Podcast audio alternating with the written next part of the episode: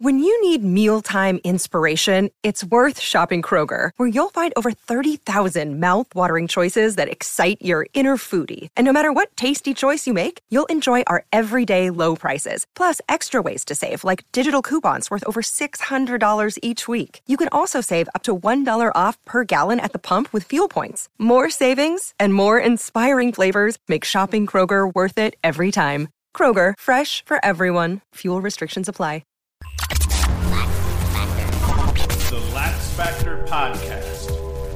What is up, lacrosse fans? You're watching episode 168 of the Lax Factor podcast. Today, we are going to talk about Premier Lacrosse League. We're going to talk about Connor Fields and the situation that resulted in him finding himself on the bench last season and then, you know, kind of working in and trying to find playing time this year. How did that come to pass? We're going to look at some statistics that may help us figure a little bit of it out. And then we're going to use that kind, of same deep dive into the basic statistics to try to look at a couple of older guys in the league, a couple of the geezers in the league that we thought might be on their way out that are having resurgence in their careers right now, and and uh, they're really glad to see that. Before I get into that, as always, be sure to like, subscribe, hit the notification bell. If you're on YouTube, if you are listening to this podcast, share the crap out of it with your friends, or you can go to laxfactor.com, get yourself swag, t-shirts, hats, all that crap. So let's get into this. In a stacked league how do you decide who plays? And I've been a big Connor Fields fan. i am I'm an upstate New Yorker, so I'm a Syracuse fan, but I'm also I follow all of the upstate programs to a degree, and Albany and Cornell have always been kind of close to my heart here. So a couple of the guys I'm going to talk to, are you know, are guys that played their their college across in upstate New York. So last season. When Connor Fields ended up on the bench during the Chaos's impressive playoff run, I wondered how in God's name does that ever come to pass? Yes, Connor Fields can be a black hole at times as it pertains to offense because he is a ball carrying attackman. He is a dodger, a redodger, a three dodger. The dude will go to the rack hard. Uh, but I always assume the production the production seemed to outweigh the turnovers and the lack of ball movement, right? You know, I mean, the dude puts up points and he puts up a lot of them. Now, to qualify all of this, it's going to sound like I'm shitting on Connor Fields, which I'm not in any manner shitting on Connor Fields. I am a Connor Fields fan. This is kind of like me saying, with all due respect, it's not really that bad though. And uh, in no way am I a fan of his benching. I mean, I I, I want to see Connor Fields play. I love Connor Fields' style of play. I love the dodge, the redodge, the to the three dodge. I love all of that crap. But um, with the PLL season already kind of starting out here, you know, once again, we have a situation where a, guy who everyone expected to be one of the top five to 10 attackmen in the PLL is not getting uh, that burn at attack in the PLL here. Now we're going on the second season of him kind of seeing a lot more bench than he's ever been used to in his uh, entire career. So, you know, and, and now he's got an attack group, though, of very prolific fellows here. We've got Grant Ament, Will Manny, uh, Manny and uh, Marcus Holman, who he's competing against. So how do you decide when who are your top three guys when those are your top four and all of them are so ridiculously talented? So let's kind of look at this here. Connor Fields by the numbers so far, or we will start with 2019. 2019, he had 33. This is the season that he ended up getting benched by the end of the season and didn't play or barely played through the playoffs. 2019, 33 points. I'm wrong, actually. I believe that was 2020 that that happened. He played the full season in 2019. 33 points, 36% shooting percentage, 80% of those on cage, 15 ground balls, 37 turnovers over 10 games. Now, what what hurts him here really badly overall is two two stats that I look at in this case here. Now, in the PLL, I'm going as I talk about this throughout the day, I'm going to put a little bit too much stock into that turnovers number because in the PLL, one of the problems, and I think one of the reasons they probably end up needing a separate statistic for turnovers that result from a, a shot clock violation or the shot clock running down, because it's really hard. If you're turning the ball over when the shot clock's running down, that's a hell of a lot different than you turning the ball over when it's not. Now, everybody's dealing, everybody's not dealing with that in the same way. A guy like a Rob Pannell or a guy like a Connor Fields, they're going to have more turnovers naturally because they're going to be carrying the ball more often than a lot of other guys are in those scenarios as the shot clock's winding down. So they're going to force passes to the crease. They're going to roll the ball into the corner. I wonder if they give them a turnover for rolling the ball into the corner. They shouldn't, in my opinion, at least not to that player. There should maybe be a team turnover stats.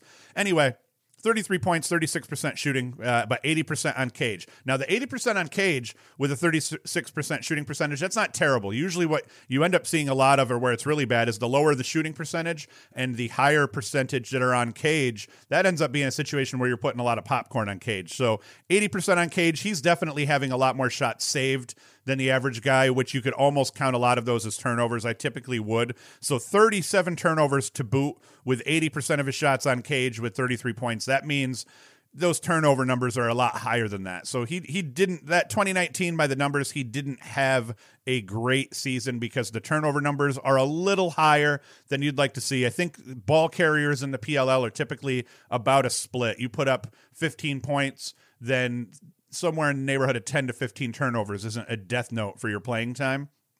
But he's he's already above that. His 37 turnovers to 33 points off already. The fact that he put 80% on cage with just a 30 a 36% shooting percentage is good, but 80% of those being on cage means there was a lot more saves involved and then only 15 ground balls to boot. Now 2020 was the season he got benched. It was the shortened season. He played the first handful of games, uh, 6 games and then by the playoff run nowhere to be found.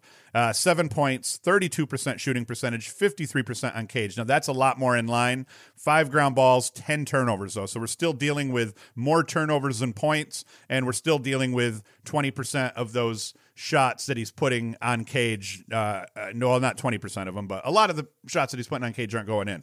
So we're dealing with elevated turnovers consi- uh, uh, compared to points, and and the fact that he's a high volume touch kind of guy in the sense that he has to have the ball in his stick primarily to create when you have those that high of turnovers and you're not putting up more points than you are turnovers as a ball carrying attackman, that's going to end up becoming a problem overall.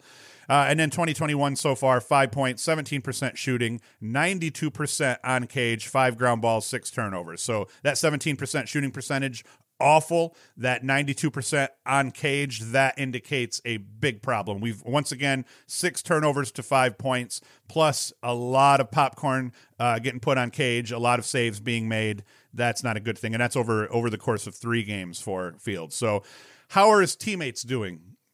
So far in 2021 how did their stats line up and what you know what gives them these the starting roles versus his him being on the bench? We compare it here. Let's go with holman first because holman's numbers are going to be closer to fields's holman eight points 35% shooting 75% on cage 13 gbs with just four turnovers over three games. That's not too bad 12 point for Will Manny, 12 points, 47% shooting, 74% on cage, 5 GBs, 4 turnovers over 3 games. And then Grant Ament, 15 points, 36% shooting, 79% on cage, 6 ground balls, 8 turnovers over 3 games. And considering he's got 8 Grant Ament has 8 turnovers uh, over those 3 games despite the fact he carries the ball a metric shit ton is pretty impressive for Ament and what he's doing in terms of taking care of the ball.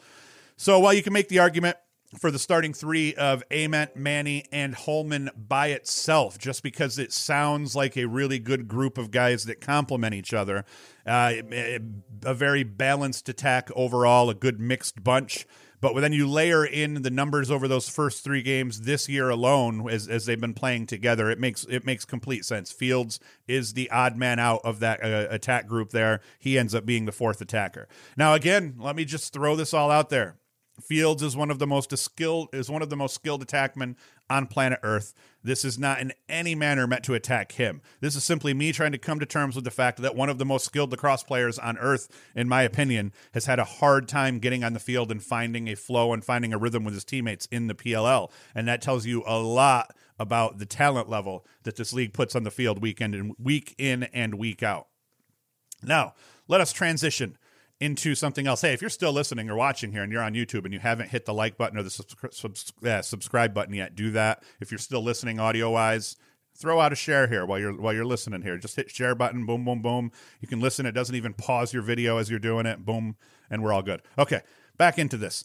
Let's now take a look at some stats from guys that have gotten their time this year. They got their time last year as well, but that were starting to get chirped by the end of that shortened season last year, and uh, and a lot of people were thinking they might not deserve their time this year. So we're talking about the geezers of the bunch here now. So let's start with the grand poobah of the geezers in the PLL, Paul Rabil. And I'm not saying grand poobah because he's the you know the oldest. He's not the oldest guy in the PLL. I think Brodie Merrill maybe, but uh, Rabil, you know, still is is right up there, and he's kind of the grand poobah of the league. So all the Boo Bird stuff. It started happening around two thirds of the way through last se- uh, the the 2019 season, carried into last season, into the shortened season, and uh, people just before this season started, people were wondering how could Rabil even be on a team. They were thinking that Rabil getting traded to the Cannons was a robbery. Um, so let's kind of go through the numbers here. 2019, 23 points off 10 goals, 11 helpers, 23% shooting, 47 shots, 57% of those on cage, 8 ground balls, 17 turnovers. I just rattled off a bunch of numbers that in context aren't going to sound all that impressive.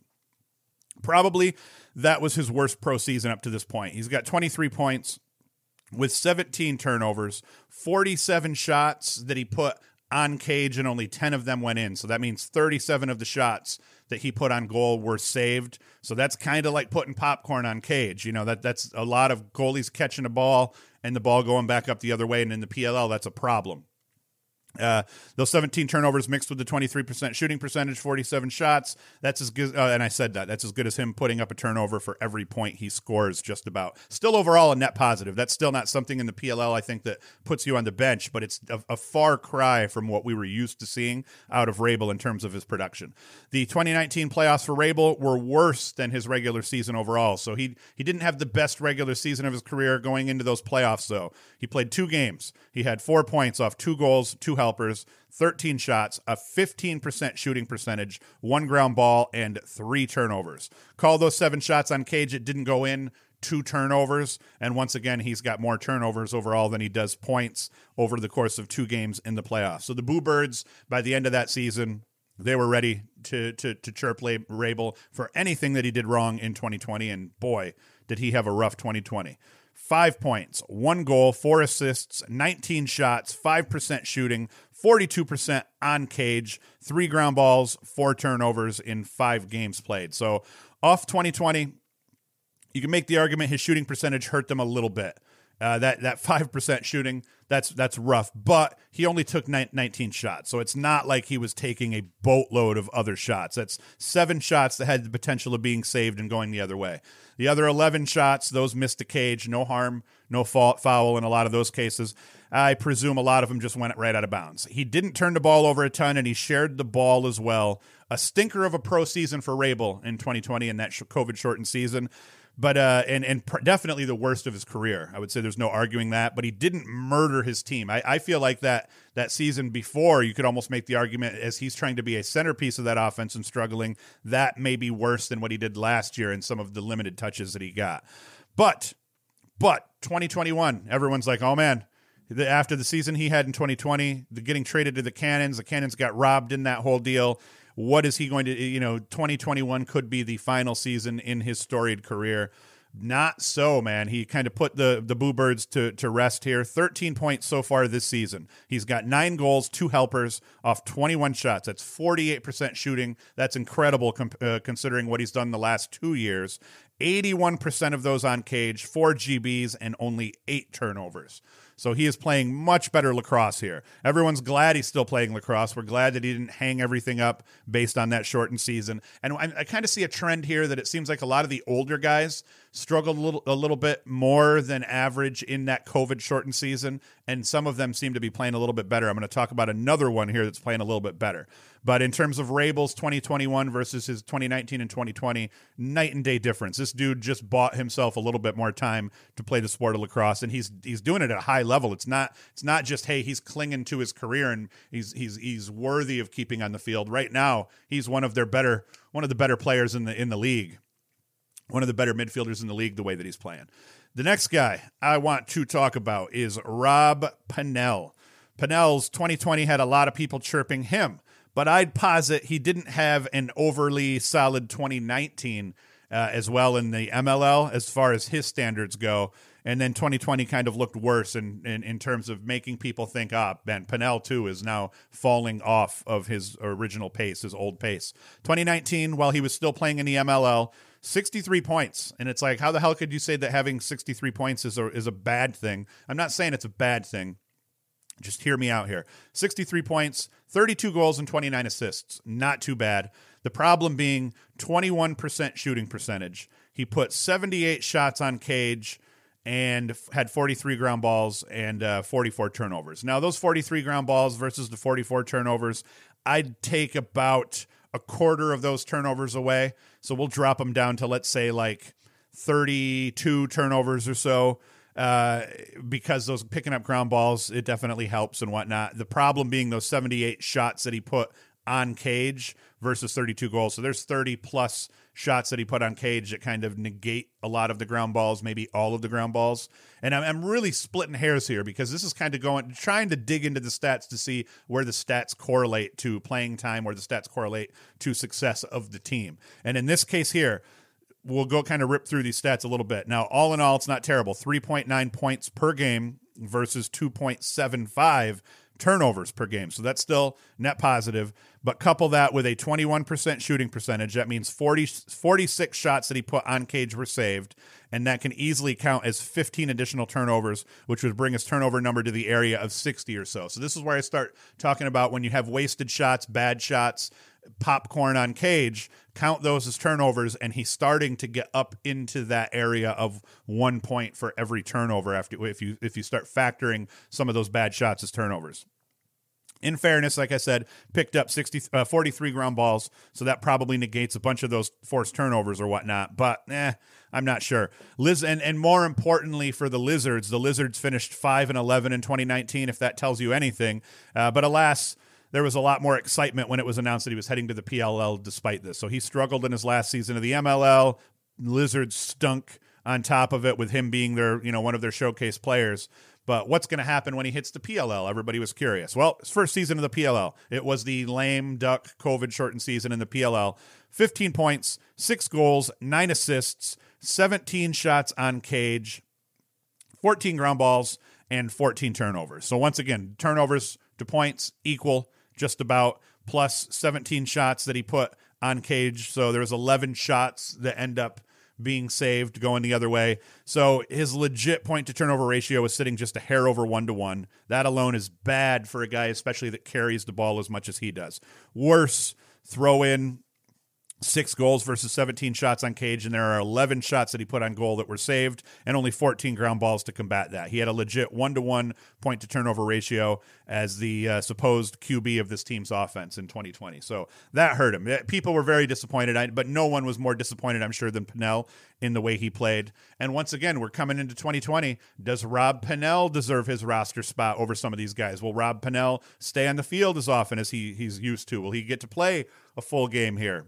We hit 2021. So far, Rob Pannell stats 16 points, nine goals, seven helpers, 26% shooting, still not great, but 25 uh, shots have been on cage, and he's put nine of those away, eight ground balls, 11 turnovers. Now, these are superior numbers uh, to his numbers the previous two years. The 11 turnovers, they don't worry me. You're scoring more points than you are turning the ball over. And he's often, like I keep saying, he's often forcing things at the end of the shot clock. So even though I'm putting a big, a big premium on the one to one uh, point to turnover ratio. In this case, he's the quarterback of an offense, and when you couple in the fact he's carrying the ball as the shot clock winds down, and a couple of instances this past weekend that I noticed that that happened, I'm not too upset about that. His shooting percentage is still just a touch low, but again, forcing things at the end of the shot clock, you're going to take some bad shots on top of maybe turning the ball over, forcing something to the crease, uh, do or die dodge that results in you getting stripped because you get double teamed in that desperation dodge to the cage. That, that stuff's going to happen at the end of a shot clock in the PLL so far, to me at least, as I'm looking through these stats for these players, so long as the actual points versus turnover numbers stays on the good side of points versus turnovers, and then there's ground balls and a couple other positive plays thrown into the mix, I'm okay. An example of this is Lyle Thompson is leading the league in turnovers, uh, and if you looked at like his point uh, his points to his turnover ratio, doesn't look great, but he's also got a handful of ground balls and I think three or four cause turnovers. So those those types of things are the things that negate your chance taking uh, because you're getting the ball back uh, in the clearing game and because you're picking the balls up off the deck when when you need to as well. Um, so at this stage, though, legit, uh, Pannell's playing well enough to once you know there should be no boo birds for if, if assuming Rabil and Pannell finish these seasons out strong like they've started. There's going to be no re- no boo birds coming into the the 2022 season talking about how much playing time they do or do not deserve. Uh, some other guys that I'm going to talk about here as they're kind of coming into the end of their careers. Let's go to them now.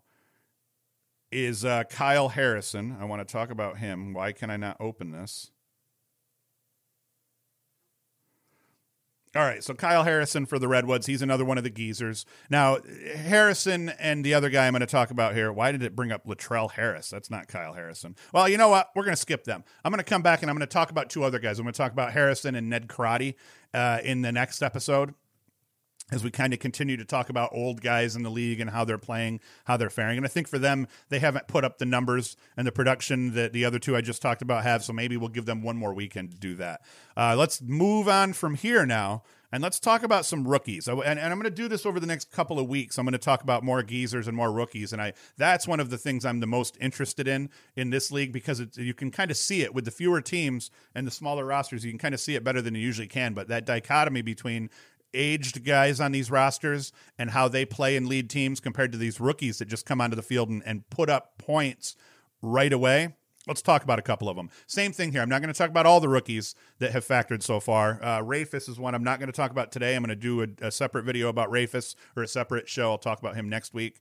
But uh, the first one I wanted to talk about because he had a good weekend this weekend was Mac O'Keefe, rookie out of Penn State finished finished his college career with a 402 shooting percentage. Finished 2019 with 96 points off 78 goals and 18 assists and was having a nice 2020 season prior to the COVID murking it. But in 2021, he struggled badly at Penn State without a real alpha dodging threat to QB that Penn State offense. He only puts up 21 goals and three helpers in nine games for his lowest point per uh, points per game average of his career. He averaged 3.1 points per game as a freshman and only 2.6 points per game as a super senior, not just a senior, but a super senior. Nonetheless, one of the greatest off-ball players in the history of college lacrosse, and his value at the pro level is without question. I've been saying forever he's not just one of he wasn't just one of the best off-ball college players to play the game. He was he's even in college he was still to me one of the best off-ball players in the sport. Period. So as a pro, two-point goal in his second game and a single. And uh, uh, oh wait, he's got a two-point goal. He, in his second game, he had a two-pointer and a single and the game winning two point goal in his fourth game against the Redwoods. Not really a great fit with the chaos, in my opinion. I, I, I think that Mac O'Keefe proved at Penn State a senior year he needs a really good alpha dodger, a really good QB to kind of play the Batman to his Robin, I would say. And he does not have that in the chaos. The chaos is kind of a team. I talked about it in the last episode. A team built off of a built off of goal scorers uh, playmakers, but not necessarily Dodgers and QBs. So I think that's going to kind of hurt him through his rookie season, but eventually he'll be fine. Uh, he's going to have a long career at both the box level and the PLL level. I think that in the NLL, he might even have a better career than he does in the PLL. But this kid's a true chameleon. You know, you put him on the field, whether it be in a box uh, in a box setting or in a field setting, and I think he's going to find holes and he's going to score goals. That rhymed. Uh, my nose is itching, man badly. I got a, I got I got a shave and my mustache is tickling it. It's weird. I just weirded everybody out just now. Uh, next guy I want to talk about who had his debut last weekend, Jeff Teat, Cornell. Teat was robbed of his senior year at Cornell. Uh, over two seasons, he was robbed of it. But over his three seasons, he put up 72 points, nine, or, uh, 72 points, 99 points. Oh, I was like, what the hell is that note saying? Over his career, he put up 72 points, 99 points, and 70 points, respectively, as a freshman, sophomore, and junior. And no doubt would have had a monster senior year had he had gotten a chance to take the field. Teat was highly coveted for uh, within both pro leagues, taken first in the 2020 NLL draft and first in 2021's PLL draft. Teat can do a bit of everything, hence him being such a hot commodity. He can dodge and create offense. He can carry a lot, dodge and redodge, and he can really just kind of work over a defender. So if you're struggling to get something happening, you can give the ball to T and just let him abuse, try to abuse his man, and he's going to turn the ball over here and there as part of that. But a lot of times he's going to make something happen. He's going to draw that first dodge, move the ball up the line, and then you know kind of find a mismatch somewhere on the back side of the field. I uh, and and one of the the key things he feeds as well as anyone on the run. A lot of guys you'll see they're they're kind of spot feeders. They kind of stand and kind of just walk with the ball as they're trying to see who's open. Stand at X, stand on wings. Teat can dodge and feed, a la Tom Schreiber. Maybe not quite as crazy as Tom Schreiber in some of those crossfield passes, but a very formidable passer while he's moving. Uh, and he'll play off ball. He can score in close. He rides. He picks up ground balls. He's kind of like a Ryder Garnsey I think, but he he feeds much more effectively. But you'll you'll you see Garnsey pick up a lot of just head scratching ground balls where you're just like, whoa. I can't believe he can. And I think ground Garnsey's better than than anyone at that kind of thing, picking up those weird ground balls in situations and then turning them into offense after. But Teat isn't too far behind him in that way. Very aggressive kid overall. He scraps. The best thing you could say. He scraps. As a pro so far, his first game, tough outing, zero goals, two helpers, off five shots with five turnovers. That's a stinker of a game for Teat. His second game, though, he goes off and he has a beautiful second game. Seven goals, two assists off just 11 shots with just a single turnover in the Atlas's win over the Cannons. So the future is bright for Teat his earning potential as a pro top as a top prospect in pro lacrosse in both leagues is incredible. Between what he'll make in salary from the NLL, the PLL, mixed with camp and appearance and loot and all this crap, the kid's going to be one of the top earners in the sport of lacrosse after just a couple of seasons here, I predict. And then one more guy I want to talk about before we call this quits today, Jake Carraway. 51 goals and 17 helpers in 2021 for Georgetown, 195 goals and 87 assists over his career at Georgetown. A serious offensive threat. Can finish from distance and in close, can dodge and will feed when forced to, takes care of the ball overall. He had a 313 shooting percentage over his career for the Hoyas, was one of their main threats on offense as a freshman right through to the end of his career. He, started playing right away as a rookie and uh, and was one of their best guys, one of their top threats all the way through the end of his career. At the pro level, found a little niche already as kind of a matchup scorer here this year, dodging on short sticks, finishing off ball, both mid range and from deep. So far, he has seven one point goals and two two point goals and an assist over his first four games of action. Those two, two uh, the two doubles that he scored, or the two deuces that he scored, puts him tied for the top in, in, in the league in terms of number of deuces. Because I think two is is is the tops right now. I think there's like three guys tied with him here. Uh, so yeah, and I mean he's done this all just off four games of action. His first game not not great. You know, he didn't play awesome in his first game. He turned the ball over three times in his first outing and only uh, one per game over the last three contests. So that first outing wasn't great. The last three games, though, he's taken care of the ball. He's put up points. I think he's in the area now, averaging like somewhere around four, five points a game. So he's having a hell of a season here so far as well. So that's it. What I'm going to do is I'm going to talk about, like I said, next episode, we're going to talk about what happened in the games. We'll, we'll be back Sunday morning. We'll recap Friday and Saturday's games. Uh, we'll do that. We're going to also talk about Kyle Harrison and Ned Crotty, and more specifically, how did they do in last weekend's games? We'll try to see what the Geezers are doing. Keep checking in on the Geezers to see how they're playing to end their careers because a guy like Harrison, this is it. This is his swan song. And then I want to talk about more rookies. The other rookies I want to talk about here Sowers, TD Ierlan, uh, Danny Logan, Keelty, Rafus, Tarafanko, Kirst, Bertrand, Ryan Smith, out of uh, Robert Morris was an interesting one. Justin Anderson, Jackson Morrill is finishing the ball in the PLL better than he did playing college across this last year. So a bunch of guys I want to talk about. As always, be sure to like, subscribe, hit the notification bell, share the crap out of the video. Go to laxfactor.com. You can get yourself some swag. Support us that way. I will be back on Sunday, and as the next couple of weeks roll out here, we will start to kind of hit hit our stride figuring out what we want to cover in the PLL, what we want to talk about outside of just the games. I'm trying to branch it out and and do a little bit more features, talk a lot more about players specifically, do player profiles, uh, you know, talk about player how they play in specific games, crap like that. So we'll figure it out. We'll get our legs underneath us, but back to a Thursday, Sunday schedule for everybody. So that is it. Thank you for listening. Thank you for watching and Hoost is out.